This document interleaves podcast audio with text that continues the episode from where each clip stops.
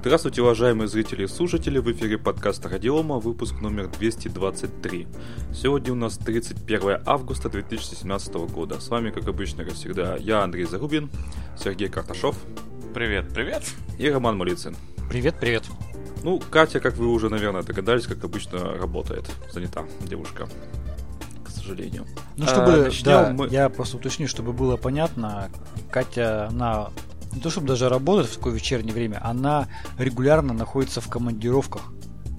И она, а когда не находится не в командировках, она готовится к следующему дню. Как-то так. Печально. Тяжела работа тамады. Тамада федеральной компании, да, ну... Да-да-да. Тихо, тихо, тихо, сейчас расскажешь слишком много. Давайте про Samsung поговорим и про наших отечественных школьников. Компания Samsung, видимо, очень печется об отечественных школьниках, поэтому на базе своего, я так понимаю, это топового э, планшета, они сделали, они решили выпустить э, планшет для школьников, то есть для учебы, именно для учебы, э, в котором будет сразу предоставлено 10 учебников для ознакомления. Это в течение трех месяцев. После трех месяцев нужно будет платить за каждый учебник в год 100 рублей. Ну, в принципе, ничего что так. Если бы не одно но, Цена этого планшета составит 50 тысяч рублей. Нет, конечно, они потом э, вроде как э, сделают еще два планшета. Э, Tab А и Tab тысяч, да? Нет, всего лишь 30 тысяч и 22 тысячи рублей. Всего лишь. Я считаю, что это копейки. Каждая российская семья, каждая, может себе это позволить. А то хотя и несколько. Тут, а то хотя тут есть один нюанс. Насколько я понял из новости, они предполагают, что это школы будут закупать планшеты и раздавать их школьникам. Ну тогда можно, в принципе, особо не экономить. Конечно, каждая школа будет иметь а, миллионы рублей на покупку для школьников. Школьников. Представьте, вот 12-летний пацан. Вот как он будет относиться к полученному халя- халявному планшету, который даже не родители купили?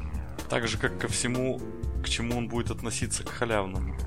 То есть я думаю, что при каждой школе нужно будет открывать свой сервисный центр. С замены планшета сразу.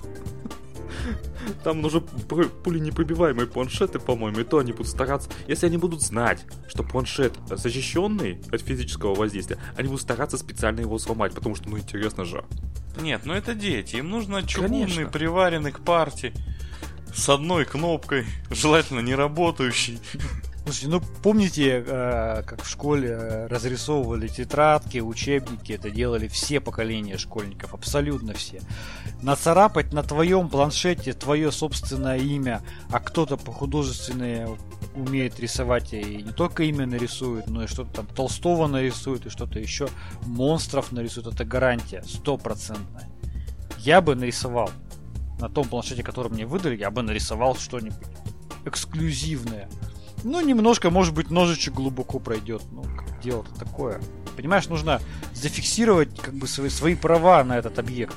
Путем нанесения да, наскальных, да, наскальные надписи это, это же э, определенный этап развития человека, и мы да, вот э, это архетип в, буквально психологии. Да, в стадии взросления проходим все точно так же, как вот наше общество, человечество взрослело. Наскальные рисунки это обязательный этап взросления делать их на планшете на обратной стороне это просто... Да и на фронтальной можно. Так. На фронтальной наклейке как минимум. А также, а вот твоему товарищу можно приколоться и не наклейку, а что-нибудь ножиком нацарапать. Ну так, для веселья. Свой ты, конечно, не будешь царапать, ты же понимаешь, просто наклейку достаточно. Ну или разрисовать. Ну, очевидно, что вандалоустойчивость для таких планшетов, для школьных, наверное, действительно ну, должна быть 100%. Ну, вообще, помните, рассматривался проект э, электронной читалки на электронных чернилах. Да. Она была ударостойкая, то есть ей можно было по башке стреснуть, и с ней ничего не станется. Да. А цена вопроса тогда предполагалась 12 тысяч рублей, и ну, учитывая, что она удара почты, предполагалось, что она прослужит хотя бы несколько лет. И тогда, вроде как, это окупит покупку учебников. В данном конкретном случае это не окупит вообще ничего, на мой взгляд. Ну, это рискованно, на самом деле. На проект взгляд. провалится цена дикая, во-первых. Во-вторых, э, у меня большие сомнения в необходимости А, ну, то есть, э, цена вот этого планшета, оно же на самом деле определяется чем? Определяется как бы его начинкой, плюс там сколько-то Samsung взял за бренд и так далее. То есть, а школьникам правда такие крутые планшеты? У меня вопрос другой даже. А чего в нем школьного? Да. ПО. Книжки, учебники. Ну, это Там будет, ответ. видимо, магазин учебников, э, который специально вот подготовлены неко- неким образом для чтения на планшете. Видимо, как-то так. Ну вот. Это как Плюс это Samsung, и, возможно, там еще использование, наверное, пера. Есть Причем мы абсолютно, да, мы понимаем, что это реш... планшет наверняка будет прикольный, классный, там любой бы его для себя взял бы и как Ну, бы дорогой, как сволочь. Да, но он прекрасный, я понимаю, но Слушайте, а у нас в России есть эти элитные школы для богатеньких? ну как они? Ну, наверняка Везде есть. Ну, может, вот, так- вот туда они, наверное, смогут продать. Дело Ну- в том, что э, этот э, планшет, он предполагает некое э, присутствие в верхнем диапазоне цены. А теперь, внимание, вопрос. А чего не iPad? И пауза. Потому что Samsung. Потому что э, Samsung э, активно работает в России, а Apple не очень активно. То есть, если мы говорим э, как бы о такой ценовой категории, ну, так э, дело же написания Я, же, я же ПО. сегодня, я сегодня пошел на сайт Apple, официальный сайт, где, где высокие цены, у ритейлеров э, чаще чуть пониже цены. Айпады дешевле. Вот я про это же и говорю. Какой смысл? То есть это сравнимо с, ценой iPad Pro, и то iPad Pro чуть-чуть, ну, минимальная, младшая версия, естественно. Мгм. Она чуть-чуть дешевле. Чуть-чуть, но все-таки дешевле. Тогда А- вообще непонятно. Зачем А не прошки, там э, дешевле тысяч на 20 где-то. То есть Ну, дикость какая-то. Цена Samsung- конская, что выигрывают, не знаю. Да провалится проект. Это чисто тема на поржать. Я вообще считаю, что как бы... Если говорить о школьном планшете, то по цене э, дороже 5000 это практически неподъемная для большинства вещь. Так, слушайте, я же еще где-то читал, что по стандартам школьник, школьнику нельзя проводить долго за экраном. Естественно. Да. Да, Естественно. соответственно, это тоже, получается, нельзя. Тогда как они вообще продавать будут? Школам. Ну, наверное, предполагается, что это устройство, которое позволит там, типа, дома немножко читать. Да, я не понимаю, чего в нем школьного. школам, чтобы- Вот серьезно. Вот чего в нем школьного? Ну чего? Это обычный планшет, хороший, качественный, нормальный планшет, планшет. Я не понимаю, чего в нем школьного. На Учебник, будет надпись школьный. слушай, учебник э, в электронном виде, он откроется на любом планшете. Самое главное, вот вы мне скажите, а, давая а, планшет ученику, все решают какую задачу? Чтобы он Уменьши- не носил учебники? Основная, да, по-моему, уменьшение веса Ну, рюкзака. Господа, ну, come on. Об этом, э, эту проблему решили 200 лет назад. Путем Так, установки ячеек в школе, куда можно складывать учебники. В моем детстве такого не было. Слушай, ячейка стоит тысяч пять на школьника. Это же дорого, это надо потратить деньги. да, но ячейка будет служить не один-два месяца, как этот планшет, Да. а то и, И все.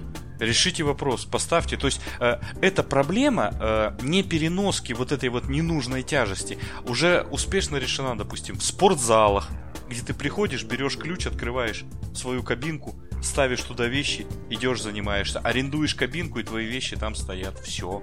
В чем проблема? Я просто понять не могу. Какую они проблему пытаются решить? Научить детей пользоваться планшетом? Ну так это совершенно другая задача. То есть для этого Ну, есть смотрите, там, информатика, я не знаю. Умпутун это в, своем, э, в своих подкастах это рассказывал. У него уже как раз Мгм. все это в шк- шкафчики, Америка, школьники. Так вот, он рассказывал, что для того, чтобы вот этим все эффективно пользоваться, нужно два комплекта учебников. Почему? Чтобы было и дома, и в школе. А, ну чтобы типа заниматься, все да, вот этот комплект туда-сюда. Да, Нет, ну возможно, возможно, но я же говорю, но это все решается другим как бы способом. Да, но комплекты учебника за счет родителей. Я считаю, что здесь нужно некую комплексную, э, некое комплексное решение. Во-первых, ну, я далек вообще от того, как в образовании должно быть. Но вот на мой технический склад ума, да, мы ставим ячейки в школе, плюс мы э, э, решаем проблему с выпуском нормальных электронных версий учебников. А может быть еще лучше, если пойти совсем далеко и, ну да, там будет сильно дороже, наверное, но парты со встроенным экраном. Ну, может быть. Может быть. Пули непробиваемые. Можно... Можно параллельно все это э, сделать, там образовательный портал, где учебники на портале будут. Зашел да почитал. Зашел, заплатил денежку, почитал. Нет, ну это уже это уже вопрос э, такой технический, не стратегический. Сколько денег платить, кому платить, как платить. Вот смотрите, э, сейчас же в, ш- в большинстве школ внедрена же система. Э, школьник проходит рамку в школе, э, родителям приходит смс типа «Птынц, ваш ребенок зашел на территорию школы». Или Это же вышел. услуга платная, да. Ну, При этом большинство родителей, то есть вот ну, в настоящий момент аре- э, стоимость этой услуги в месяц составляет 80 рублей. Вау. Считай бесплатно. Вот. То есть заходит, то есть фактически это стоимость смс которые так будут отправлены. Вот, он птынц, и все, и отправлена смс -ка. Вот. Вот оно, решение нормальное. То есть за, за услуги и за сервис, естественно, должна быть какая-то оплата. Ну, не хочешь ты этим пользоваться, не пользуйся. Как бы покупай второй комплект учебников, ходи с одним комплектом учебников, носи учебники. Здесь ведь разные варианты могут быть. Можно переписать у одноклассников учебники. Да, Нет, ну я думаю, что если бы сделали бы онлайн учебники, ну, доступ из, из дома и дополнительно бумажные копии. Я думаю, большинство бы пользовалось из дома онлайном. А тех, у кого нет компьютера, допустим, есть такие семьи, у кого нет компьютеров, они бы взяли Ну, бы онлайн. себе Мы немножко... же говорили о том, что нельзя долго школьнику за экраном. Окей. Ну, можно, во-первых, сделать экран хороший, во-вторых, э, я так полагаю, Так что школьники в доту, книги. в доту шпилятся намного больше, чем... А это уже ответственность родителей, а не школы. Ну, это понятно. Ну, ладно, мы тут углубились. Мы сейчас Да. начнем Это- это рассказывать, можно как долго надо учить детей. Мы же все тут методисты и специалисты в этом вопросе. Но Конечно. тем не менее, тем не менее. То есть э, вывод здесь можно сделать какой? Устройство дорогое, непонятно для чего, и учитывая то, что им будут пользоваться дети, я сильно полагаю, что долго оно не проживет. Там ни слова не сказано про то, что он ударопрочный. Вообще ни слова. Да, ни слова не сказано, что он даже банально там какая-то защита есть от воды. Ну, даже не то, что они с ним плавать будут, ну, допустим, там чай на него пролил. Чё, чё к чему вообще? Непонятно. И цена, в общем-то, конская. Как бы. Почему нет? Я, я в детстве катался на плотах. Так что я, я бы и плавал с ним. с планшетом.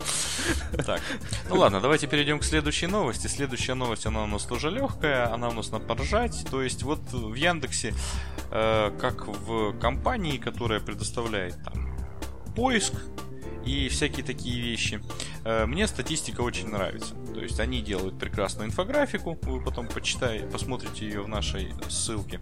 И вот очередная статистика, мимо которой я не прошел, это э, Яндекс выяснил, как меняются интересы пользователей в течение дня. То есть там такая большая инфографика, вот.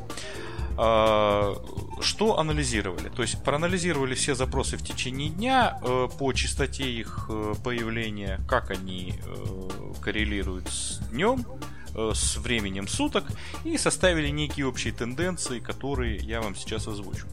А, Утро в поисковой системе Яндекс наступает в 6 часов, соответственно, утра по местному времени. То есть количество запросов начинает расти для каждого региона. Ну, мы понимаем, да, что у нас страна в разных часовых поясах расположена, поэтому здесь идет речь о местном времени в каждом часовом поясе. А, Начинает расти после ночного спада активности, то есть люди просыпаются первым делом. А, Люди спрашивают про погоду, включают различные онлайн-радио и выясняют значение своих снов. Вот про сны мне вообще интересно, конечно. Кто все эти люди? Кто все эти люди? То есть за свою жизнь, не знаю, я ни разу не выяснял значение снов. Ну, возможно, я как бы нетипичный. Это у тебя пол, просто пол у тебя неправильный, мужской. Да, да. А потолок у меня белый. Вот. Так. А, Далее они поздравляют друг друга с различными праздниками, ну то есть сразу по утру. Я так и представляю себе людей, которые в, с 6 до 9 утра начинают всех друг друга с праздником поздравить. Это садюги просто какие-то. Вот. э, И далее между 8 и 9 вечера пытаются еще разобраться с личными делами, а в 9 часов у них начинается рабочий день. То есть Не, погоди. этому... Давай утро, да, обсуждаем. Да. Смотри, поздравления, все понятно. Что ты знаешь, когда у тебя, что у тебя сегодня у сотрудников твоих коллег будут там какие-то праздники, Да. ну, многие начинают просто заранее готовиться перед рабочим днем, найти какие-то поздравления, чтобы, Чтобы да, не забыть, да? подготовиться, подготовиться, чтобы сказать красивые, добрые слова. Да, с утра. Ну, не все же работают. Затем быстрее. Эзо- эзо- Эзотерика. Это получается у нас, видимо, не только сны, но и а, любимые многими гороскопы. Что же нас Да. ждет на день грядущий? А, Ну да, да. Вот. Э, Дальше у нас что? Дальше э, самое интересное э, наступает э, у нас с 9 до 5, то есть э, появляются в поиске темы, э, характерные для работы, право бизнес-производства, э, различные вопросы с деньгами, государственными услугами, платежами, оформлениями документов и всякими разными адресами. И то есть поиск с 9 до 5 характеризуется все же некой до 17 рабочей направленностью. Вот. Но, но, здесь в районе трех часов дня начинает э, вклиниваться э, место для развлечений. Видимо, люди уже устают работать. И появляются характерные поисковые темы, это игры. После пяти рабочих тем практически не остается. Ну, в это время интерес к играм дос- достигает пика и начинают искать... Э, Да, апогея. Начинают искать рецепты приготовления, мультики, школьники принимаются за домашние задания. ГДЗ по математике 4 класс. Вот. Ну, вот, не знаю. Видимо, должен быть еще один пик для школьников, которые рабо- учатся в другую смену. Вот, я так думаю. Ну, то есть реально, реально можно признать, что рабочий день реальный, продуктивный, длится где-то до 9 16 до 3. где- где-то до, до, до 4 часов, да, дня, до 16 часов. После 16 часов там уже идет уже такой хороший спад. Да, а, в 20, э, в 10 часов э, люди ложатся спать, падает интерес к мультикам, появляются запросы о красоте, здоровье, знаменитости и спорте, и до полуночи э, самая актуальная поисковая тема это кино и прочие онлайн-развлечения, которые можно смотреть. А, Ночью интерес к кино сохраняется, однако наиболее актуальным становится порно и интимные услуги до 5-6 часов утра, пока не настанет следующий день. И так Вот каждый видите? день. Меня вот, знаешь, день. что вот во всем этом веселит ночь. 90% людей ищет интимные услуги и порно. И есть маленький квадратик на инфографике IT. Ну, то есть, это те. Да, это э, примеры запросов. JSON encoded order, метод private C-sharp вызвать, удаленный рабочий стол Ubuntu. Это те, которые уже закончили с поиском порно, я считаю. Слушайте, ну это реально Вот. весело. Вот если, если вот кто смотрит инфографику, то есть там вот синеньким, голубеньким Да. выделены спорт, знаменитости, знакомства, кино. Это, по-моему, 99% да, всех поисковых запросов. И маленьким желтеньким квадратиком IT. Вот, слушай, какие сны интересные у людей. Во сне лежать с мужчиной бородатым на снегу. С полярником, что ли? Вот. Вот, ну и, ну и вообще интересно. И 6 часов э, наступает заново день, и наступает новая суточная активность, которая приблизительно будет вот так же. А вот, ну да, фактически э, до полуночи, до полуночи люди смотрят кино, кино, сериал, индийский сериал и играют в игры. Plants vs. Zombies, игры Angry Birds, игры на двоих огонь и вода. Вот, педагогику читают правила выставления оценок, примеры воспитания, литературы и так далее. В общем, интересно. Я вам э, рекомендую, уважаемые зрители и слушатели, э, у нас в шоу-нотах взять ссылочку, посмотреть инфографику. Она прям прикольно интересная. Вот, Еще, э, да, вот что бы мне хотелось отметить про инфографику. Вот, Сергей, вот ты видишь тут круговую диаграмму, да? Да. И вот Андрей. А, видите, вот по центру такое неровная окружность. Это суточная Мгм. активность пользователей. Так вот, судя Да. по этой окружности, ночью-то активность снижается вообще как бы не, не намного. Да. Там на несколько там, может быть, процентов. И днем она чуть повыше средней. То есть в среднем активность Ну, вы же пользователя, она- понимаете, что это аудитория интернета, а не Конечно. просто вся аудитория России, допустим. Но тем не менее, то есть, ну это тоже интересно, что для для меня это было интересно, что практически э, постоянно одинаковое. Нет, я вам объясню, смотрите, пока нормальные люди днем работают, программисты спят. Э, Нормальные люди засыпают, программисты просыпаются. По-моему, Норм- так. Нормальные люди ищут порно ночью, да, программисты ищут пройти.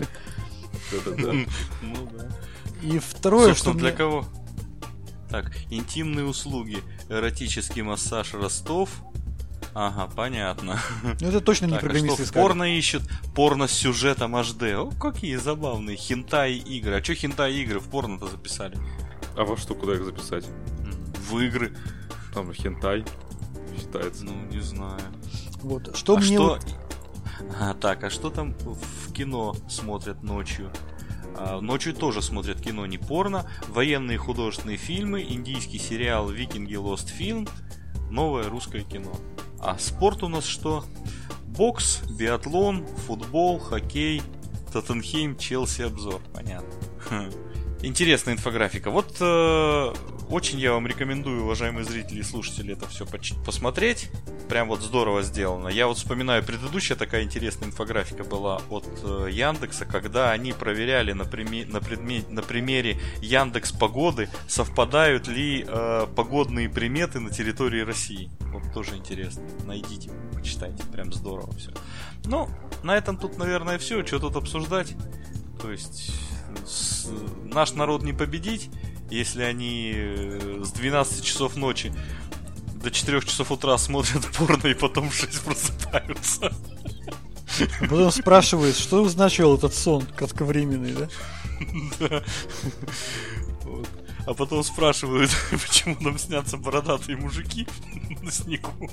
Вот, но тем не менее. Ну и давайте мы плавненько перейдем к середине. Середине тем нашего подкаста. Расскажите про Минфин и биткоин. Кто что в курсе?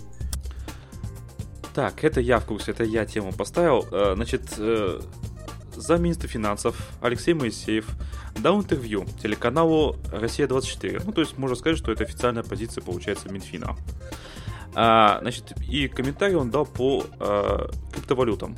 То, что, видимо, уже всех задолбало с нашим подкастом-то. Мы, по-моему, уже в каждом выпуске об этом говорим.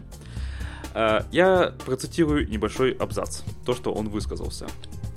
Есть точка зрения, что такие криптовалюты, как биткоин, это финансовая пирамида. С этой точки зрения спорить тяжело. Инвестиции такие являются высокорискованными. Это определяет наш подход к их регулированию. Мы предлагаем это называть, называть это криптовалютой, но регулировать это как иное имущество, квалифицировать это как финансовый актив и позволить только квалифицированным инвесторам покупать и продавать его на бирже на бирже. По-моему, здесь ключевое это слова на бирже. То есть, что имеется в виду, что а, московская биржа, а, на ней можно будет продавать и покупать эти самые биткоины и другие криптовалюты. То есть это не, би- не те, которые BTC и- про которые там недавно слиняли э, администраторы с кучей денег, или MT Gox, там что-то с ней тоже случилось, я уже не помню. Очередная биржа. Достырили очеред- все деньги. да, ну, значит, опять стырили. Это московская биржа. Там уже все гораздо серьезнее. Там их не стырят, по крайней мере. А более того, такого опыта вообще нигде в мире нет. И я думаю, что разрешение продавать и покупать только на бирже и только квалифицированным инвесторам, это как, ну, как пробные шары. То есть давайте вот профессионалы посмотрят, попробуют, что с этим получится. Потому что действительно, ну пирамида же. Ну, все признаки пирамиды есть. Ну, пирамида может быть э, не в том смысле, в которого мы все это вкладываем, но э, здесь я соглашусь, этот э, актив с высоким риском, это вне всяких сомнений. Очень высоким риском. Да, потому что я всегда говорил и буду говорить, что э, технология криптовалют, которая в настоящий момент используется, она не без изъянов, тем не менее, она интересная, она передовая, но криптовалюты, что мне там не говорили, они ничем не обеспечены. Фактически. Да. То есть, по-моему, просто Минфин вот таким вот, может быть, не совсем уклюжим способом пытается обезопасить граждан. Вот таким вот способом. Естественно, все посмотрели это, что главное, это э, запрет, что нельзя, не разрешают. Бомбануло просто у всех, в том числе у патриотических, патриотически настроенных товарищей. Э, Дуров высказался по этому поводу, что, мол, пока все там прогрессивное человечество разрешает, э, признает это крип- криптовалюту, ну, здесь в данном случае идет речь о Японии, а в России вот все запрещают. Нет, не запрещают. Как раз наоборот, легализ... пытаются легализовать потихоньку. Ну, на самом видно. деле, на самом деле, вот этот вот хайп, который идет вокруг криптовалют, он вот э, тот же самый Дуров во всем мире разрешает. Ну вот, Нет, когда- конечно. При всем уважении к Дурову, когда э, люди говорят, ну не только Дуров, а вообще говорят, все, всегда, никогда, это, как правило, ложь. Ну потому что, ну вот во всем мире, в каком, где легализовали криптовалюту? На Япония. уровне государства. Ну, еще где? Ну, всё. все. Ну вот. То есть это с таким же успехом можно говорить, что во всем мире, мире э, легализовали марихуану, да? На примере отдельных штатов США. Ну, так что ли? Или что, на примере там Голландии там и так далее. Ну, все. Ну, поэтому я говорю, что тема, она э, с криптовалютами достаточно скользкая и э, вот э, буквально за несколько, за полчаса до подкаста у меня есть привычка, я там снова нов- новости новые просматриваю, Э, новости новые, хорошо сказал, просматриваю, какие события произошли, может быть, они как-то коррелируют с шоу-нотами нашего подкаста, чтобы там привести пример. А вот тут вот еще вот на эту тему есть. Вот, э, биткоин опять какой-то очередной э, побил рекорд свой. Ну, то есть скоро там, я не знаю, сколько биткоин будет стоить. Я вот думаю, что где-то в районе 6-7 тысяч мы увидим то, что мы увидим. Я видел два прогноза. Один на 5 тысяч, другой на 10 тысяч. Да, ну, Я могу сказать, чем обеспечен биткоин. Чем? На мой взгляд, биткоин в первую очередь обеспечен интересом к нему. да. Собственно, так же, как э, пирамида обеспечена чем? Постоянным вливанием денежных средств. Ну, косвенное, пр- прямое проявление интереса. Так же, как э, пузырь э, доткомов. Чем был обусловлен? Интересом. Ну ладно, что тут говорить. На самом деле, Минфин как бы высказался, пока еще ничего не запрещают, пока говорят, что вот, вот то, что мы имеем, то, что мы имеем. Как-то с криптовалютой надо, я считаю, на уровне государства. То есть государство как-то, наверное, должно высказаться. Оно за криптовалюту или против криптовалюты. То есть оно как-то вот что-то должно. Это Сегодня- определиться как-то. Сегодня я прочитал очень интересное мнение. Мой товарищ э, в Фейсбуке, он писал следующее, что я не удивлюсь, что если через пару лет какая-нибудь криптовалюта, там, допустим, обесценится, то мы увидим большие митинги обманутых вкладчиков с плакатами, на которых написано «Путин, верни наши деньги». Это Поэтому приблизительно- государство должно высказаться, да. Это мне приблизительно напоминает. Я не люблю вообще на такие политические темы говорить. Она тема мутная и грязная. Это мне напоминает э, валютных ипотечников. Вот. То- То есть взяли изначально э, ипотеку в валюте, при этом проценты там, естественно, были мизерные, то есть они рассчитывали риски. Потом доллар обвалился, и теперь они выходят с плакатами, что нам негде жить, мы потратили все деньги, что нам делать? Ну, простите, вы когда брали кредит в валюте, вы же оценивали эти, эти риски? Или Да думали, что они не прокатит? оценивали. Вот, вот. То есть думали, прокатит, ничего, потому что в долларах ипотека по проценту была маленькая. Вот, сказали, а нифига, мы самые умные, мы всех, извините, на Е, и возьмем такую вот ипотеку с маленьким процентом. А не вышло. У некоторых вышло, а у некоторых не вышло. А теперь, вот я видел эти митинги, на самом деле мне искренне жаль этих людей. То есть они действительно реши- лишились денег, ну то есть там доллар-то как скаканул. То есть они реально им нечего платить, и это какая-то проблема. Но почему они теперь эти проблемы предъявляют государству? Государство-то в чем виновато? Или почему оно не должно нести ответственность? Это с таким же успехом, я не знаю, там какой-нибудь алкоголик дядя Вася, на занимавший денег в компании микрокредитов и не могущий потом ее отдавать, начинает предъявлять государству, почему вы, вы меня работой не обеспечиваете, что я не могу отдать эти деньги. Ну это смешно. Так как бы и здесь. Вот я с Романом соглашусь. То есть это действительно, вполне вероятно, это так и будет. Ну ладно, мы уже пошли... Да, Ладно. философствовать, рассуждать. Давайте про Роман большую тему. хочет Да, высказаться, давайте, я я знаю. хочу высказаться. А, с небольшим волнением. Дело в том, что все знают, что я связан с компанией с Русбиттех, я представляю Астролинкс. Да, как? И давно? Да. Да. И, И давно мы- тебя угораздило. Да, и вот, м, Кто наверное, такой настал... заходит Роман? Я связан с компанией Росбиттех. И тут, Я наверное, анонимный нас- любитель астр.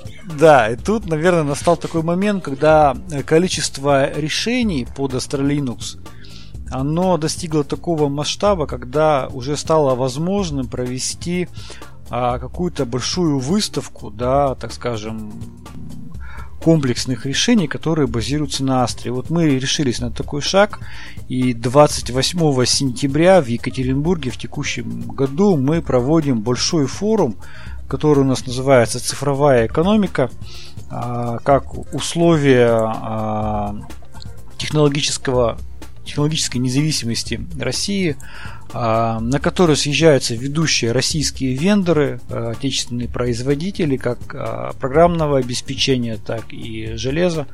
И они готовы показать широкой публике достаточно большое количество решений, которые они разработали, адаптировали или портировали под операционную систему Astra Linux. То есть это впервые, я думаю, что впервые в России такое мероприятие, когда куча-куча вендоров съезжаются показать, что они сделали совместимым с российской операционной системой. Я вот, честно говоря, не припоминаю других таких событий, да, а, вот в России. в России чтобы кто-то приехал в одно место, да, и показал, вот мы под российскую операционную систему сделали вот это, а другие под, подталкивают и говорят, а вот мы вот это сделали. Это очень интересно. Вот я вот сейчас немножко расскажу, кто у нас будет, да, и что вот они, э, какие решения сделали. А, например, у нас будет компания InfoWatch, это компания Натальи Касперской, а, которые, я думаю, что покажут свое недавнее решение. Это а, новая версия DLP Traffic Monitor, которая полностью совместима с Astra Linux. Это имеется в виду и агентская часть, и серверная часть. То есть это э, решение, которое занимается внутри корпоративного какого-то сегмента а, анализом трафика. То есть там идет лингвистический анализ, анализ текстовых объектов, цифровых отпечатков, э, детектор заполненных бланков, детектор печати и так далее, и так далее. И все это будет работать как серверная, так и клиентская часть под операционной системой Astra Linux. При этом, что мне нравится, Обе российские компании, как Росбиттех, разработчик операционной системы, так и компания InfoWatch, они не только э,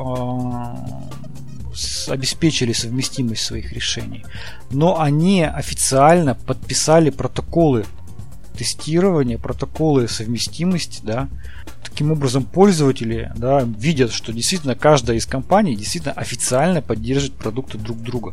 То есть это достаточно хороший, правильный шаг для российского информационного рынка, когда не просто мы заявляем о том, что да, мы будем работать, но мы предоставляем официальные гарантии, как та сторона, так и другая, да, что вот, пожалуйста, у нас есть официальная поддержка продуктов друг друга. Это круто, это очень серьезно, это на самом деле, наверное, должны делать все российские компании, да, которые говорят о совместимости с какими-то решениями там, партнеров своих. Потому что когда у тебя есть действительно на руках протокол синей печати, где написано, что именно этот продукт, именно с этим другим продуктом работает, ты можешь нормально а, рассчитывать на нормальную техническую поддержку. Нормальные enterprise решения, я думаю, так и должны поступать. Следующая у нас компания российская, это IT Bastion. Они их делают очень интересное решение. Это а, контроль действий привилегированных пользователей не секрет, что сейчас у нас информационные системы, они большие, крупные. Ну, представьте какой-нибудь банк, да, федеральный банк. А сколько там системных администраторов? Вот на всю страну. Десятки. Десятки. А представь себе, а, что там что-то случилось в этой информационной системе. Нужно найти того, кто выполнил ну, некорректную операцию. Может быть, это даже не, зло, не злонамеренно. Так вот, IT Бастион как раз... И э, наказать? Да почему публично? Просто нужно хотя бы, понимаешь, сам, самим разобраться, вот, даже без наказаний. Почему такое произошло, да? Да, то есть у тебя э, огромная инфраструктура, э, которая рассчитана там на десятки и сотни системных администраторов. Неважно, что это банк, нефтегаз там, и так далее, распределенная система. И у тебя в какой-то момент что-то перестало работать или стало работать не так. И ты подходишь ко всем системным администраторам. Вы что-нибудь делали? Что первоначально тебе человек ответит? Нет, конечно, я вообще я не, такой. Я ничего не делал, да. Так вот, эта система э, контроля действий привилегированных пользователей, она что делает?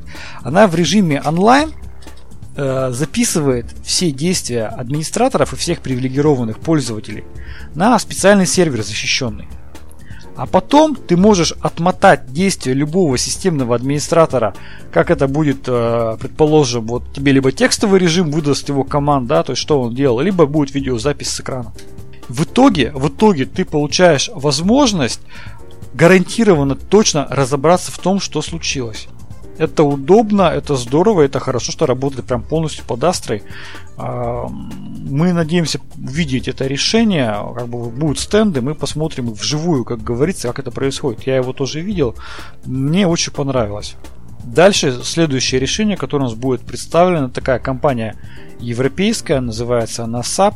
А, защищенное решение называется Astra Analytica. Что такое Astra Analytica? Это платформа SAP HANA, она сделана для того, чтобы в режиме реального времени проводить аналитику Data. То есть э, я спросил, сегодня звонил в SAP, я говорю, какой объем? Ну, в среднем это петабайты. То есть сейчас на Астре, э, на платформе SAP работает готовое решение, называется Astra Аналитика. Она уже реально внедрена и позволяет в режиме реального времени обрабатывать э, Big Data, то есть там идет дашборд, это либо красивые такие, знаете, для руководителей а, цветные графики, там диаграммы, да, где там что-то там в среднем там по стране происходит вот там в ситуационном центре. А, либо это генерация каких-то там, я не знаю, уже более детальных отчетов для аналитиков специализированных. То есть решение, ну, грубо говоря, там топ-10 компаний в России, они вот решения подобного уровня используют. То есть SAP я имею в виду решения подобного уровня. То есть та, те решения, которые в режиме реального времени обрабатывают петабайты данных. То есть это решение действительно, ну, топов из топов. То есть, ну, мы реально гордимся тем, что иностранная компания SAP, она разработала э, решение под российскую операционную систему. Это будет а все продемонстрировано. Вот ты знаешь, э, как бы да, вопрос такой хороший, вроде как мы говорим про импортозамещение, но здесь я думаю, к этому нужно относиться следующим образом. Естественно, полностью оторваться от мирового там рынка IT-услуг, ну, Россия не может, да и не должна. Да никто, Друг... я думаю, не может. Китай да. да никто не может. И смысла в этом никакого нет. Другое дело, что если действительно российская компания, которая производит операционную систему, добилась того, чтобы под эту операционную систему, именно под эту сборку дистрибутива Linux, ведущие компании типа SAP производят свои крупнейшие решения, это тоже один из показателей независимости. Да, это вам не Балгенос. Ну да, потому что я как бы не видел решений, которые ну, там, были бы подобного уровня. Следующая у нас э, компания, это будет Diasoft платформа. Тоже очень интересная. Это дочерняя компания большой компании российской Diasoft. Они представляют ряд решений. Например, у них есть такой коннектор а, он обеспечивает, предположим, у вас есть большое решение Enterprise уровня, которое требует Oracle, база данных Oracle. Вы сильно-сильно хотите перейти на российское программное обеспечение, там, например, PostgreSQL, базу данных, но у вас все работает на Oracle. Так вот, э, этот самый коннектор делает очень простую вещь. Он транслирует э, запросы от базы данных Oracle и позволяет работать, так скажем, с Postgres, как будто там у тебя Oracle. То есть там переписывать э, программный код, по сути, тебе не, не понадобится. То есть твое приложение, которое хочет работать с Oracle и требует для работы Oracle, оно будет работать с Postgres, но с, Postgres, с PostgreSQL, но при этом а, полностью ощущать себя, как будто оно работает с базой данных Oracle. То есть это тоже такое серьезное, очень хорошее решение, тоже я надеюсь, что мы э, более подробно узнаем о нем вот на нашем форуме. Дальше у нас компания RT Soft. Это один из ведущих э, производителей в России, которые разрабатывают системы для СУТП. Системы управления технологическим процессом, нефтяные компании. То есть они тоже разработали ряд решений под Astra. Совершенно другое направление, очень серьезное. И э, мы тоже очень ценим вот этого партнера, да, эту компанию, потому что одно дело, когда мы просто разрабатываем софт, другое дело, когда мы запускаем очень серьезные и важные технологические процессы производственные. Если это все будет увязано с Астрой, и сейчас это увязано, то есть мы увидим на форуме определенные решения, которые они разработали именно под Астру. Ну, это тоже круто. А следующая компания у нас из далекого города Новосибирска. Сергей, вот заулыбался, да, вот твои земляки. А, компания называется Атом Безопасности, они представляют свое решение Ставкоп. Это тоже решение для контроля за действиями сотрудников предприятия, тоже в таком корпоративного уровня предприятия и э, корпоративного уровня решения. И они имеют уже ряд внедрений именно своего, своего программного продукта именно под Астрой, что вообще не может не радовать. Дальше. Очень хорошая компания 1С. Они вообще большую у нас программу рассказывают, и, надеюсь, будет стенд. То есть они первые расскажут особенности эксплуатации 1С в Astra Linux, рекомендации по подготовке технического персонала, примеры реализации функций контроля целостности, ограничения программной среды и регистрация событий, особенности ведения учета расчетов по гособоронзаказу в решениях 1С предприятий и так далее, и так далее. То есть отдельно 1С приезжает рассказать, как хорошо она работает в Linux, да, какие необходимые рекомендации там использовать. Ну, это для вот, нас подожди, это тоже событие. Вот, Давай вот можно просто взять вот Astra Linux.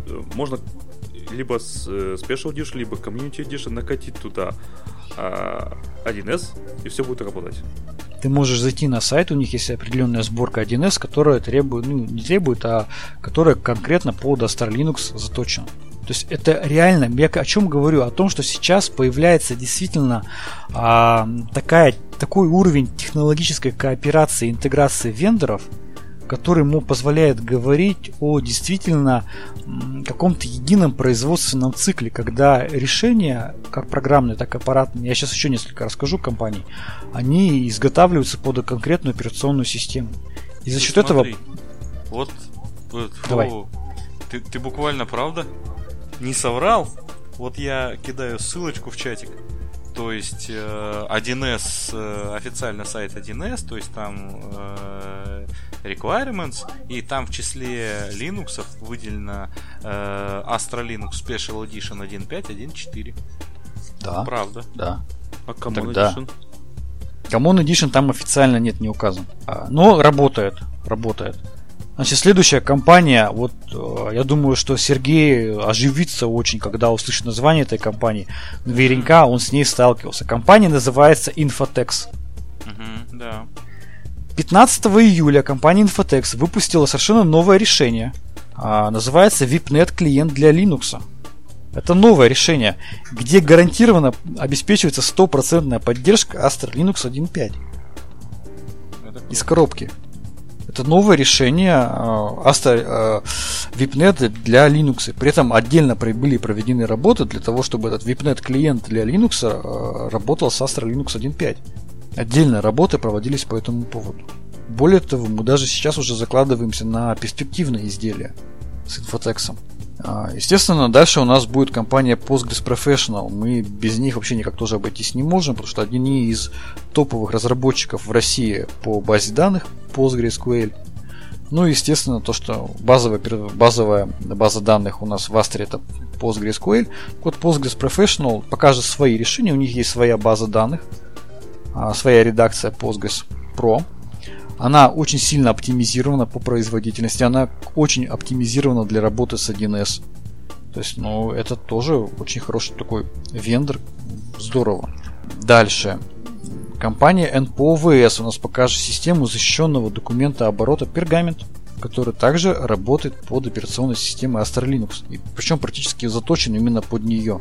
То есть, ну, это когда начали появляться седы, системы электронного документа оборота, которые изначально заточены под Astra, это тоже как бы такой определенный сигнал того, что ну, что-то меняется в этом мире, да, и действительно появляются продукты, которые позволяют нам полноценную инфраструктуру строить на предприятии, не только антивирус, грубо говоря, да, но и MESET.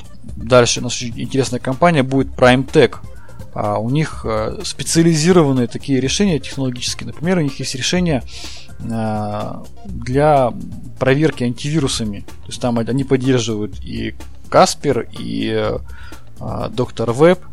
но по сути там идет специальный такой программно-аппаратный комплекс, который позволяет в режиме реального времени а, мониторить весь трафик там, да, и проверять антивирус. То есть более такое продвинутое решение.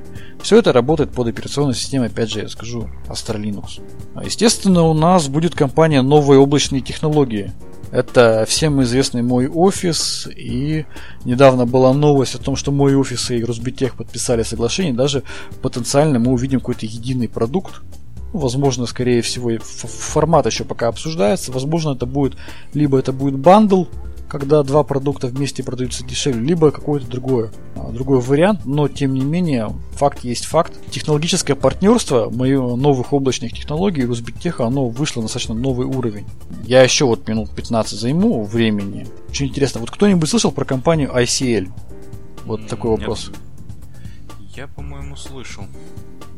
ICL а, на самом деле это компания российская, казанская, которая реально составляет а, такую нормальную конкуренцию нашим производителям железа, российским другим, таким как Depo, Craftway и так далее. Вот а, компьютеры ICL. Я, честно говоря, раньше про них не слышал.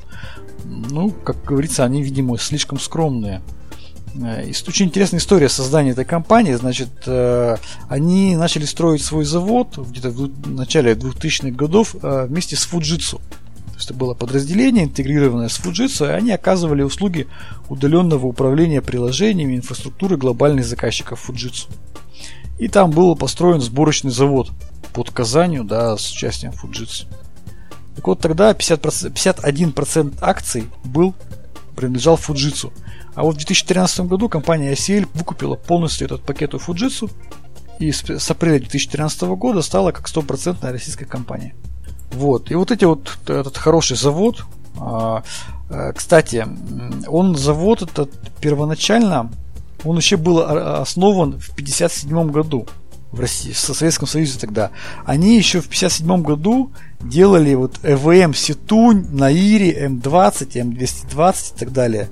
Потом они делали ЭВМ ЕС 1030 делали э, экспорт в Индию, в Чехословакию. То есть это бывшее советское производство, на базе которого потом был построен завод с Fujitsu. И сейчас это все выкуплено российской компанией. То есть они представят свои компьютеры. Там на базе Эльбруса, на базе процессора Байкал. Ну и полностью совместимые с Астрой. Тоже круто, на мой взгляд. А, компания Aladdin будет у нас, которая представит свои там смарт-карты, как они называются, токены Безусловно, у нас будет компания Тонг. Я бы сразу такую рекламу даю, да, для того, чтобы примерно люди оценили, что же у нас будет там, да, и какой объем э, участников. Компания Тонка, они представят также свои тонкие клиенты под Astra Linux. А, очень интересные их решения. Вот Сергей, я знаю, их видел. Это тонкие клиенты, которые в себе содержат датчики на вскрытие да. да, то есть там, а, если какой-то из э, пользователей начинает копаться, там, пытаться какой-то несанкционированный доступ получить к этой коробочке, там он блокирует полностью все, блокировка идет на уровне BIOS. Угу. И опять же, да, 100% совместимая со Star Linux. А, что у нас еще будет? У нас будет решение от э, компании NPO Echelon. Это решение для защиты автоматизированных систем на базе Astra Linux. У них на самом деле очень много решений. Ну, уж так, чтобы уж долго не занимать времени. Промышленные компьютеры от компании IPC, IPC2U. А, это промышленные компьютеры iRobo. А, компания T-платформы.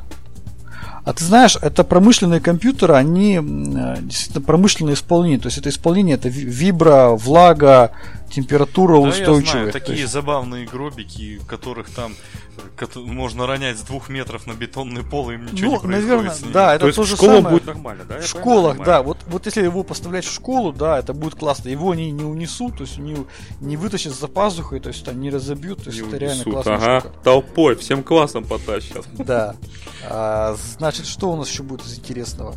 А, будет компания Руском, они представят а, программное обеспечение для печати а, банковских карт и всяческих идентификационных карт на базе Astra. То есть что делается? Есть какой-то там закрытый контур, там на КПП ставится компьютер со Astra и из него идет печать, там, допустим, банковских карт, магнитных и так далее. То есть такое специализированное решение, но оно достаточно редкое. Это единственная компания, которая у нас э, изготавливает вот такое ПО, которое э, работает на базе Astra Linux. А, будет у нас Академия системного анализа из Владивостока. Они проделали огромную работу по обеспечению совместимости оборудования, применяемого в учебных заведениях а, в Российской Федерации с операционной системой Astra. То есть отдельно будут у нас а, описание оборудования, там интерактивные доски, иное оборудование для образовательного процесса. Ну и самое сладкое я оставил наконец. У нас будет демонстрация первой сборки браузера Спутник под Astra Linux. То есть мы его покажем на стенде. Да. Это не тот ли браузер, на котором э, Сергей долго ржал? Слушай, это тот браузер, на котором сейчас работает менее 1% пользователей.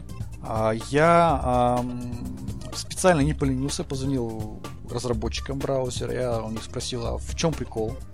Расскажите, вот что это за браузер? Вы кто такие? Чем надо? Они а, моментально нет. бросили пить, сказали, кто здесь, Знаешь, да? А, они сказали первое, мы а, обеспечили нормальную работу с нашим потенциальным там государственным SSL-сертификатом. Это будет все работать из коробки. Будут работать из коробки э, наши вот эти все площадки для тендеров, там, госзакупки и так далее. Кстати, все это, государственные да. SSL-сертификаты будут раздавать поисковик «Спутник». Прекрасно. Дальше, что там Сегодня еще была новость. А, браузер хоть построен на платформе Chromium, а, но очень интересная вещь, раз в год сотрудники садятся и три месяца занимаются чисткой кода от, так скажем, компонентов, которые не совсем уместны с точки зрения безопасности в российском браузере. То есть они утверждают, что там не просто идет сборка там, да, компиляция стандартного там, браузера, а именно они тратят 3 месяца в год на а, вычистку, вы, вычистку кода. На убиение вот, флеша. Закономерный вопрос, а остальные 9 месяцев как бы... Да? Они занимаются версии. разработкой других компонентов, в том числе вот, связанных с криптопровайдерами. Ну, это штука, которая обновляется вообще, по-моему, не останавливаясь. Ну да, то есть я говорю, что, видимо, это вот это время, оно плавно разбивается на год. То есть идет работа очень интересно по чистки кода. То есть мне самому будет очень интересно посмотреть на это решение. И э, нам пообещали его продемонстрировать на стенде, на Astra так. Linux. Но на самом деле, да, говори. Вот ты говоришь про Astra Linux, а остальные Linux, чё, как? А я не знаю, Astra Linux, э, остальные Linux, я думаю, что они сами должны про себя рассказывать.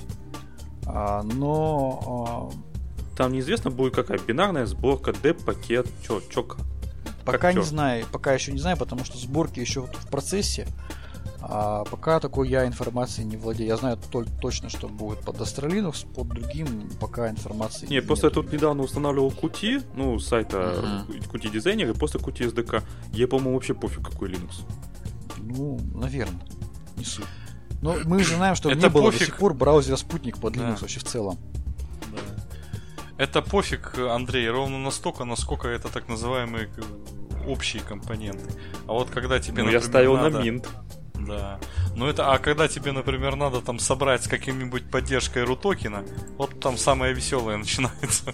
Ну да, гостовая криптография, все да. вот эти криптопровайдеры. То есть более того, они провели всю необходимую работу с ФСБ, которая позволяет документально ну, разрешить использование вот этих, вот этого браузера, да, применяемых там решений по криптопровайдерам, да, для госорганов. То есть, когда у нас в формуляре там будет там указано не только, например, обязательное использование там Internet Explorer там версии там 6.0 там, да. Теперь будет разрешено использование там браузера Спутник. Это на самом деле очень большая тоже работа, она такого носит менее технологически, но она не менее сложна, такой организационный момент. Ну круто, то есть в итоге мы вот за сутки мы, я думаю, там порядка там нескольких десятков вендоров мы попытаемся представить большой аудитории, да, и попытаемся представить вот именно комплексные решения на базе Астры. Я говорю, повторюсь, что это впервые такое мероприятие проводится. А есть сайт мероприятия, он у нас находится в режиме постоянного обновления, э, постоянной доработки. Я его скину Кидайте в чатик. ссылочку. Да, да, да Урал, уралтехфорум.ру вот, призываю всех, кто может прийти, посмотреть э, на стенды, может быть, послушать доклады, кому что интересно. А будет фотоотчет, постоянно... видео чего-то? Естественно, Потом. да. Трансляция. Мы постараемся сделать отчеты. насчет трансляции не уверен, но постараемся как можно больше его освещать в СМИ и э, сделать отчеты, потому что я думаю, что многие вендоры впервые сами приедут и впервые увидят вокруг себя других таких же российских вендоров, которые работают с одной и той же операционной системой. Я думаю, для них, для самих будет, для многих это удивительно. Потому что до сих пор мы привыкли видеть э, выставки IT, какие-то форумы, когда все приходят и говорят, мы разработали на базе Windows такое-то решение. Теперь, как говорится, мир меняется, все приезжают и показывают свои решения на базе Astra. Я считаю это огромное достижение всех российских вендоров, всей российской IT промышленности, отрасли. И поэтому мы это называли форум цифровая экономика. Это действительно шансы, это вариант перейти вот именно от ресурсной экономики к цифровой, когда значительная доля бюджета Российской Федерации будет формироваться за счет производства цифровых решений. А без вот такой технологической крупной интеграции это сделать невозможно. На самом деле нам надо специализированный выпуск, я считаю, по этому поводу.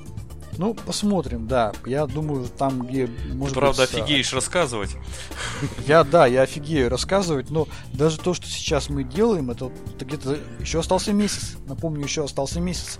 А мы, у нас сейчас уже не хватает суток для того, чтобы вместить доклады всех фендеров. Одна из самых больших проблем. Потому что оказалось так много желающих рассказать о своих продуктах по Дастру, что мы уже просто не умещаемся в сутки. Делайте два дня. А, мы, видимо, будем делать в следующем году более расширенное мероприятие. Сегодня у нас такой как пробный шар. И э, так ну, просто, посмотрим. Андрей, нельзя сделать в, э, форум, который однодневный изначально, потом сказать нет, у нас будет два дня.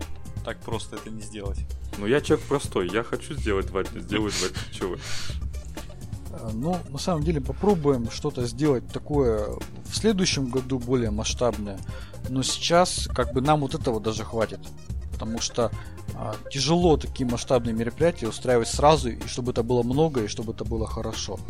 Но мы удивлены были вот таком, таким большим количеством вендоров, которые... Вот тот же SAP, да? Ну извините меня, но это, это нонсенс. Всегда на все говорили, ну никогда SAP под вас не будет разрабатывать, пожалуйста. Вот, поэтому приходите, Ты посмотрим, покажем. Хикать. Мы, понимаешь, очень то самое то, что интересно. Вот компания ICL, они привезут а, планшеты с Астрой, компьютеры, тонкие клиенты и мини-соды, которые переносные мини-соды. Мини-соды и... переносные? Да, да переносной мини-сод. То есть там ты его привозишь на какое-то месторождение нефтяное, да. бросил его туда, подключил там аппаратуру с, э, и э, телеметрию с различных там, э, э, там не знаю, информационных систем или АСУТП. И все, у тебя работает. Там Тебе просто, строить там, там просто, Андрей, в нашем понимании, в нашем понимании, ну как бы в бытовом, это что такое ЦОД? Это приходишь в здание, открываешь, там стойки, стойки, стойки, а на них сервера, сервера, а там веб-сайты, веб-сайты, веб-сайты, веб-сайты, там хранилище. И облака. И облака, и облака. Ну, это э, сисадмин с вейпом сидит, там облака у него, облака. Вот. Но на самом деле, э, вот э, в промышленности, там, в индустрии и так далее, э, вот эти мини-цоды это не то. Это приехали, такой ящик подключили к дизель-генератору, там к нему вот такой пучок проводов скрасировали от, там, от 700 датчиков. Вот, туда валится телеметрия с такой с этой самой, что там на экране только вот так вот графики мелькают. А он это все там пережевывает и периодически что-то говорит. Вот это в индустрии вот так выглядит. А нам кажется, что, том, что это вот... нефтедобыча это высокотехнологичная штука. Ну, естественно. Да. Отдельная проблема для меня вот в создании вот этого мероприятия это то, что поскольку все-таки Астра, она очень интересна а, нашим, как скажем, таким силовым структурам, то есть это отдельная тема, это вот как раз таки они отдельно звонят, они отдельно приходят, для них будут, видимо, отдельные экскурсии, там, может быть, какие-то спецпоказы, но это как бы вообще отдельная проблематика, отдельная, отдельная сложность для меня, как для организатора этого мероприятия в целом. Вот, но я вам скажу, это круто. Я еще скажу, что ни разу, ни разу не было в России, а, не припомню, а, каких-то форумов, да, или выставочных мероприятий, где все вендоры сказали, да, вот мы берем одно технологическое ядро, одну операционную систему российскую, и вокруг нее выстраиваем свою э, технологическую экосистему. Вот я вот не припомню. Сергей, ты когда-нибудь был на таких мероприятиях? Э, нет. Я э, на таких не был. Обычно э, мероприятие это сборная солянка. Сборная солянка, а под... Э, вообще, вот э, айтишные мероприятия крупные, они грешат тем, что там фактически российского почти ничего нет. Вот. Ну, то есть появляется, ну, допустим, вот образно говоря, типичное э, IT-мероприятие. Приезжают, показывают программное обеспечение, э, русское представительство зарубежной компании, фактически. Да. Это вот все, что можно себе представить. Мы специально фильтровали иностранных вендоров, то есть у нас были, было большое желание иностранных вендоров поучаствовать, но без э, как сказать, решения по Дастру. Единственное, вот кого вот мы допустили, да, это SAP. Допустили, да? Ну, извините меня, не рассказать о решении, которое под Astra Linux уже работает и уже внедрено. К сожалению, не могу рассказывать где. А уже внедрено и а, занимается а, обработкой петабайтов данных в режиме реального времени для ситуационных центров. Но это было бы просто грешно. Поэтому я надеюсь, они его покажут. Мне сегодня я с ними общался, пообещали а, видеоролики небольшие прислать. Я думаю, тоже мы вот чуть позже на сайте это все выложим на нашем дополнительную эту информацию. У нас в чатике бешено поддерживают идею спецвыпуска. Хорошо, ну, я готов, да. Ну, постараемся как можно больше поинтереснее порассказывать. А, кого-то, может быть, пригласим или сделаем какие-то видеоролики. Я не да. знаю, надо подумать, как это в каком формате все это я сделать. Я так понимаю, Но... что больше ни один подкаст об этом не расскажет подробно. Больше, так и на самом деле, так эксклюзивный контент, как говорится. Ну да. Это эксклюзивный мы, контент именно от, от организаторов, так скажем, мероприятия. Это возможность увидеть изнутри, как все это организовывалось, да, и более подробное описание. Когда вот мне рассказывали про браузер Спутник, разработчики его, честно говорю, мне было очень интересно. Я задавал там различные вопросы, говоря, а зачем, а почему. Вот и это круто. Что наш рулевой Яндекс нигде не участвует? Слушай, ну честно говоря, мы, по-моему, Он не занят по разработкой карт, э, показывать, где парковки. Что, не да, знаешь, что ли? Да. В Москве. Да. Нет, ты что? Теперь в 30 городах. Я, я же говорю, он занят. Да, в общем, короче говоря, все, кто есть, имеет у кого есть возможность приехать 28 э, сентября в Екатеринбург, это бизнес-центр Высоцкий, это центр Екатеринбурга, а у нас будут шикарные залы. Это 37 и 50 этаж, панорамные залы. То есть, да, оцените, то есть панорамный зал на 50 этаже, но это вид на город просто шикарный. Пожалуйста, так, я, значит, приезжайте. на сайт да. спутника, браузер есть а, для iOS, для Android и для Windows пока что. Правильно. Вот, о чем я и говорю. То есть мы пока сделали, сделали такой тизер, вот мы, наверное, впервые на стендах покажем его, надеюсь, 28 сентября этого года. Именно вот на Астре. Так что э, заходите на наш сайт, регистрируйтесь на мероприятие, приезжайте по возможности. Будем всех рады видеть. Э, обязательно будет розыгрыш призов, обязательно будет вкусное угощение. Это как бы, ну, ни одно мероприятие без этого не обходится. Но самое главное, это будет тот контент, который мы для вас подготовили. Э, этот контент, по сути, позволяет э, обеспечить ну, я не знаю, построение значительной части информационной инфраструктуры на российских решениях, когда все друг с другом совместимо. Ты, главное, Роман, когда будешь уже окончательно евангелистом Астролинус, не забывай про нас. В смысле окончательно? А сейчас что нет? Да, ну, короче говоря, всех приглашаем, всех, кто, кому это интересна тема реального импортозамещения, кто хочет в одном месте сразу пообщаться со всеми вендорами российскими и крупнейшими и спросить, а что у вас дальше планируется под российской операционной системой, как говорится, приезжайте в гости, время есть, гостиницы свободны, гостиницы хорошие, приезжайте, очень всех жду. И я предлагаю уже к следующей теме перейти. Да. да. Давайте а... про китайский интернет. Нет, у нас же есть Трелло. У нас есть трэш-угар. Немножко. Трэш-угар и садоми. Ну, я решил не говорить это слово. В общем, э, все, наверное, мы знаем такую штуку, как Trello. Trello — это доски. Я забыл, как называется. В общем, это технология была применена, э, изобретена в Японии, ну вот эти вот досочек, э, в компании Toyota. И технологическая компания Trello взяла, стырила эту идею, ну хорошо, взяла просто, и оцифровала ее. А мы же даже, по-моему, этот сервис как-то в одном из выпусков подкаста обсуждали. То есть Да, там вот конечно, эти доски обсуждали. прикольные были. Да, прикольные доски там, э, их можно там украшать клево, там картиночки там, ля-ля, ты Да. поля. А, хотя я, я, кстати, не смог им пользоваться, ну, ну не мое и все, тут ну хоть ты тресни. Да, я тоже не смог, но в принципе, в принципе, наверное, для кого-то оно было бы прикольно. Вот, а Слушай, теперь ну, удобно же, выясняется там интересная переносить штука. можно мышкой, там все. Да, да, да. Так вот, интересная штука выясняется. Кажется, мы не зря не смогли этим пользоваться. А, публичные доски, точнее, или корпоративным непубличным доскам. То есть э, оказалось, что можно их найти через Google. То есть стандартный поиск сайт, двоеточие и дальше доменное имя. И вот уже по э, запросам, то есть сайт, сайт двоеточие trello.com slash b и дальше какое-то слово, допустим, блокчейн. И уже по этим э, словам можно найти доски.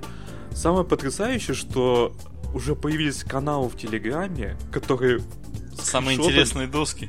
Да, самые интересные доски с скриншотами выкладывают. Обалдеть. Вот Ну, Естественно, понимаешь, все сразу начали что делать? Они начали искать по поисковым словам. Пароли. Погоди, не, да, не, не блокчейн. Пароли Самый интересный поиск. Да, это пароли, паспорт. Конечно. и логин. логин. И таки нашли. Я таки нашли. находил такие доски, да, Trello, где были учетные записи, логины к учетным записи ВКонтакте. Только я посмотрел, и эти доски уже там были заблокированы. Ну, в Гугле там кэш сохранился. То есть основной прикол в чем? То есть люди, а, они не нажали на кнопочку сделать свою доску приватной, надеясь на то, что человек, как бы посторонний, он не знает прямую ссылку на твою доску, да, то есть она там генерируется произвольным образом, адресная строка. Ну и э, воспринимали все, что ну а как? Кто там, как, как кто как угадает, и в итоге получили то, что поисковики это все прекрасно проиндексировали. А, в итоге, что у нас там нашли компании? э, Нашли информацию компании Ростелеком, Акронис, МТС. Персональные данные россиян нашлись, конечно же. Пароли к различным э, Да, да, да. сервисам. То есть э, эти Господи, доски, вот, которые вот вы, были... господа, вот вы представьте, это ж какими отбитыми на голову надо быть, чтобы на публичном сервисе в На заметках писать пароли. Да просто писать свою бизнес-информацию. Я находил бизнес-планы. Там люди, значит, разрабатывали бизнес-стратегии, как, а, значит, обойти своих конкурентов. Что, какие действия они предполагают выполнить для того, чтобы обойти своих конкурентов. Реально, бизнес-стратегия в публичном доступе. Зачем? Ну, это, это Надежда. доски, которые были просто э, сделаны публичная ссылка для всех желающих. И это поисковики проиндексировали. То есть человек, допустим, сделал там стратегию, как, как замочить э, конкурента, и решил поделиться там с сотрудниками компании. Вот таким вот Да, несмысловатым предоставив им, как бы, ну, такую, условно говоря, приватную ссылку, да, Есть, пройдя есть по конечно же, корпоративное все это дело, но корпоративное стоит денег. А так можно Да. поделиться совершенно бесплатно.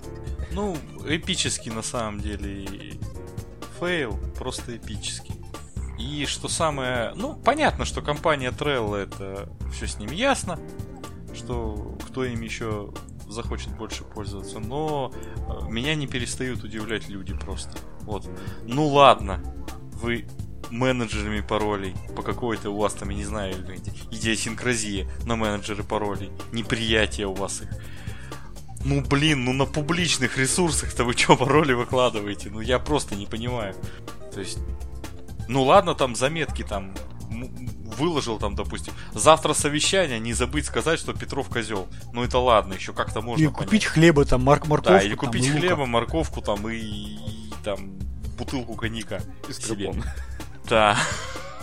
Вот, ну, к примеру, к примеру, это как бы, ну, как это вот такая вот, ну вы, блин, пароли выкладываете, ну это капец. Так слушай, я находил э, доски, где системные администраторы записывали э, данные к учетным записи своих пользователей. Типа, я сменил для Марии Ивановны учетную запись пароль такой-то, логин такой-то. Сказочные дебилы. Системные администраторы выкладывали. Я даже делал скриншот, но это, это вообще ни в какие ворота не, не ложится. То есть настолько наплевательское отношение вообще а, в Чего целом, они себе а, в социальных сетях-то не выкладывают на стенах? Вообще странно, вообще странно. Пора бы уже. Ну, Че, нам скрывать нечего. Такой э, цифровой эксгибиционизм. Я смотрю, все расслабились. Да. Множество людей искренне верит, что если они сделали фотоальбом в социальной сети, неважно какой, приватным, Да. то про него никто не узнает.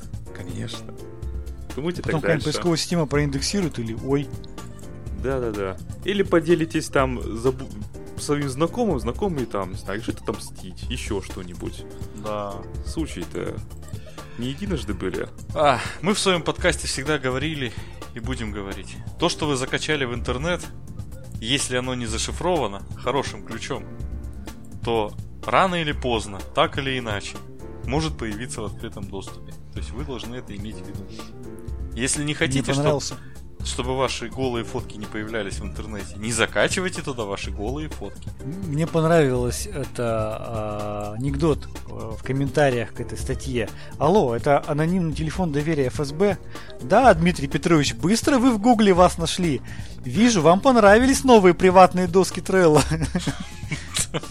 Уже, ну, Ой, давайте пошло. поговорим о китайцах. наших китайских друзьях. Да. Во-первых, что я знал из этой статьи, оказывается, в Китае есть э, конституция. Я не знал. Я, честно говоря, думал, что там ее нет. Например, в Британии же нет конституции. Но это не важно. Так вот, значит, э, китайцы, китайские власти, китайская коммунистическая партия Китая во главе с Си Цзиньпинем решила, что хватит. Хватит писать анонимно в, интер- в этом самом китайском интернете. Поэтому теперь для того, чтобы где-то как-то, вот, ну, в китайских, естественно, сервисах, написать даже просто комментарий, требуется идентификация. То есть э, они совсем против анонимности. Они стараются убить, полностью убить анонимность в своей стране. Полностью. И знаете, в принципе, я, наверное, даже их немножко поддерживаю, потому что, когда я смотрю в Твиттере вот эти вот анонимные аналитики, вот люди, думая, что они анонимные, они позволяют себе абсолютно все, что угодно. Вот без всяких ограничений. Они искренне думают, что им все можно. Итак, э, значит, э, какие запрещенные темы теперь в китайском интернете? Выступая против принципов, которые выступают против принципа Конституции Китая. Ну, собственно, отсюда Вот я тут ты что- узнал о Конституции, что она Да-да-да. есть. Оба У- угрожает национальной безопасности, раскрывает государственную тайну, подрывая государственную власть и подрывая национальное воссоединение. Ну, про гостайну тут и как бы понятно, подрывая госвласть, в принципе, тоже логично. Национальное воссоединение, я не понимаю, что это, ну, империя. ну, то есть, видимо, исторически м, там определенные Наверное, да. Уже Китай был долгое время раздроблен. А, нанося ущерб национальной чести и интересам. Ну, Тоже- типа, если кто-то скажет, что китайцы лохи, то это все. И личность Синьцзепинь. Да. Нет, А. личность Синзепинь это государственная тайна. Ты не путай экстремизм Нет, с не личность, а лично. Да, это государственная тайна. Дальше. Разжигание национальной ненависти, этническая дискриминация и подрыв национального единства. Ну, Ну, за разжигание да, логично. национальной ненависти я обеими руками за. Э, так, подрывает политику государства в отношении религии или пропаганды культов и феодальных суеверий. Это я тоже за. Да. Ты против феодальных Это- суеверий? Я против феодальных суеверий, да. Еще не хочу, чтобы 1 сентября переносили, сами знаете почему. Как-то сложно, ну ладно. Распространение слухов или нарушение общественного порядка. О! А вот О. тут уже, по-моему, самое интересное, вам не кажется? Потому что под это можно так столько всего подмять. Да почти все. Ага. Ну, распространение слухов это вообще запросто. Вообще. Поэтому все будут писать ак- аккуратно, осторожно. Возможно, полагаю, может По быть. моему Но мнению. я не уверен, да. Но я не уверен, пожалуйста, Но это не перепроверьте. Но вдруг... Да, но это не точно. Но вдруг что-то, какой-нибудь банк там что-то не то делает. Там, да, Слушайте, и там я думаю, что если у нас такой внедрят, в нашем интернете станет очень скучно жить. Вообще да, вообще У да. нас останутся одни рэп-батлы и все. Анонимность нет, в нет, интернете нет. это... Рэп-баттлы нельзя, потому что материться нельзя. Забыл? Ну да. А, ну да. Погодите. Вот, на мой взгляд, анонимность в интернете, это она дает э, огромный, огромную долю фана, да, так скажем, пользователям этой сети. Как говорится, безнаказанность порождает вседозволенность, анонимность это, это целая субкультура, огромная субкультура. В России она просто огромная. Там, да, Анонимные анонимусы аналитики. там. Это же просто, вот, например, а, ряд информационных площадок крупных, запрещая анонимные комментарии, они очень много теряли в пользователях. Например, тот же самый лор, да, Linux Work.ru, там же целая Да, история. была история, когда они запретили, но потом под давлением э, анонимных аналитиков вернули обратно. Да, то есть это, это реально это огромный пласт субкультуры, и а, в России, а, например, ограничивать там вот, вот эту субкультуру, анонимность, это, это пока даже вот сложно себе представить, что это возможно. Но в Китае, видимо, э, власть э, имеет больше возможностей договориться со своим народом, да, и не, это не будет вызывать каких-то больших там потрясений. То есть они смогут или, или смогли, или смогут объяснить, почему они считают это необходимым. Вообще, это, да, это огромная субкультура и это огромная часть существующего ныне интернета и культуры интернета. Это действительно очень серьезная такая новость, крупная. Давай дальше, это же еще не все. Тут еще три пункта. Да, давай. Распространение Давай. непристойности, порнографии, насилия или террора, либо качества преступления. Ну, это, по-моему, в России тоже есть. Подожди, а ночью что люди будут делать? Ну, Спать. с 10 до... С 10 Да, до 6 чтобы- ничего вообще делать чтобы обеспечить, да, чтобы что обеспечить? Чтобы обеспечить продуктивный рабочий день, когда люди смотрят там производственные процессы и так далее. А зачем они всю ночь порно смотрел? Ну, З- с- с- на сайтах знакомств сидел. Зачем Ну, он вообще, Не-не-не, чё тут попало? написано распространение. Смотря, ты не распространяешь, ты смотришь. а те, кто показывают, они распространяют. А кто показывает, Не, они, ну, за- если- они за бугром если где-то не- находятся. Если не будет не ничего, если будет не- понимаешь, если за- запрещено распространять, значит нечего смотреть. Логично. Я думаю, этот вопрос как-то урегулирует. Да, оскорбление или клевета на других и ущемление законных прав и интересов других лиц. Ну, у нас Короче, это мы можем приняли. сделать вывод. Да, я, я как юрист могу сделать вывод. А, сделали то, что под э, запрет можно подвести практически любую информацию, которая не относится к каким-то производственным процессам. Последний пункт, нарушая любые другие законы и правила. Да. Ну, а потом расширят. А куда такое дальше любые- расширять? Тут все нельзя. Как, как т- толковать фразу «любые законы и правила»? Есть законы, есть подзаконные акты. То есть, грубо говоря, даже можно не проводить это будет через какой-то парламент или что-то еще, Да. принять какое-то постановление правительства, это называется другие правила. А у них Шикарное. Нет, шикарное другие правила. регулирования решений. Можно же под что угодно, например, как писать тся или тся. Ты написал с ошибкой, попал под нарушение правила. Ну да, мы видим а, реально а, возможность государства тотально регулировать контент а, в информационной сети.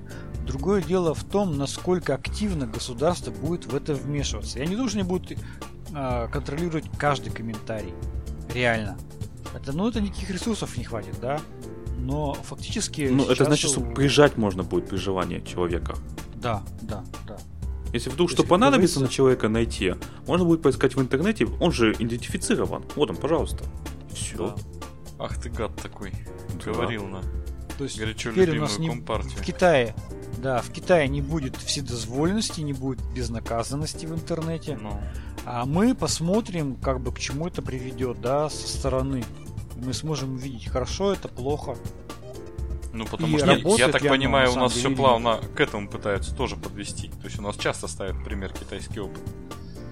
Ну, ты знаешь, все-таки сейчас я бы как бы боялся бы этого, если бы у нас сейчас и а, полностью повторялась бы политическая система, да, и все, все, все остальное, как в Китае. У нас такого нет, у нас все-таки более Да я так понимаю, я так система. понимаю, в мире вообще нигде такого нет. Да, в мире такого нет, и, и я думаю, что Китай это вот э, и Северная Корея, это отдельные такие образования, которые существуют и сами по себе. Нельзя будет просто взять, отрегулировать интернет так же, как в Китае, не изменив политическую систему так же, как Да. в Китае. Не имея такого же численности населения, как в Китае, такой же экономический рост, как в Китае, такую же политическую Да, да, да, систему, да, как да, в да, да, Китае. да.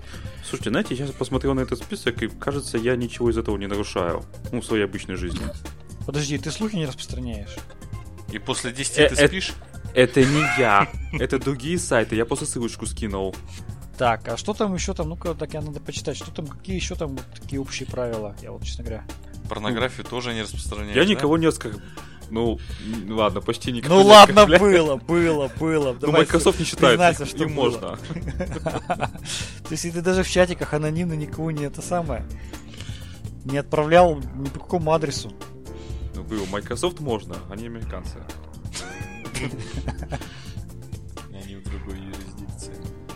Ну, интересно на самом деле. С одной стороны, некоторые вот из этих ограничений мне кажутся логичными.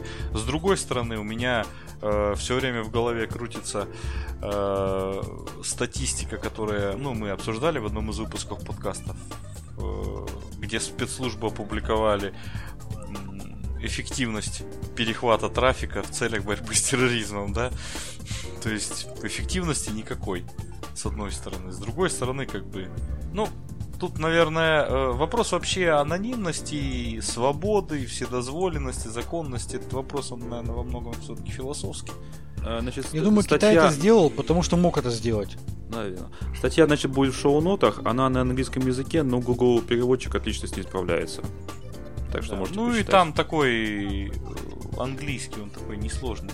Да, Видимо, да, писали тоже с пониманием о том, что будут читать не носители языка. Так что он отлично переводится. Я как раз сейчас на русском языке все это зачитывал. Вы не заметили, что я как-то как что-то неправильно говорил? Нет, нормально. Это вот, да, кстати, к слову о переводчиках онлайн. Переводчики улучшаются. Так, ну что? Давайте мы- закругляться Да. На этой давайте. оптимистичной Оптимистичной для ноте. китайцев ноте. С вами был подкаст Радиома, выпуск номер 223 от 31 августа 2017 года. С вами были, как обычно, как всегда, я, Андрей Зарубин, Сергей Карташов, Всем пока, школьников с 1 сентября. да, и Роман Малицын. Всем пока-пока. Еще раз говорю, что форум у нас будет 28 сентября. Возможно, мы сможем сделать еще и специальный выпуск, посвященный этому мероприятию. Поэтому всех приглашаем наблюдать, смотреть, приезжать. Думаю, что будет много интересного. Это на самом деле новый этап в, в российской отрасли информационных технологий. Да. Всем пока-пока. И чтобы не пропустить, подписывайтесь на наши в советские социальные сети и так далее и тому подобное. Все есть на нашем сайте. Пока.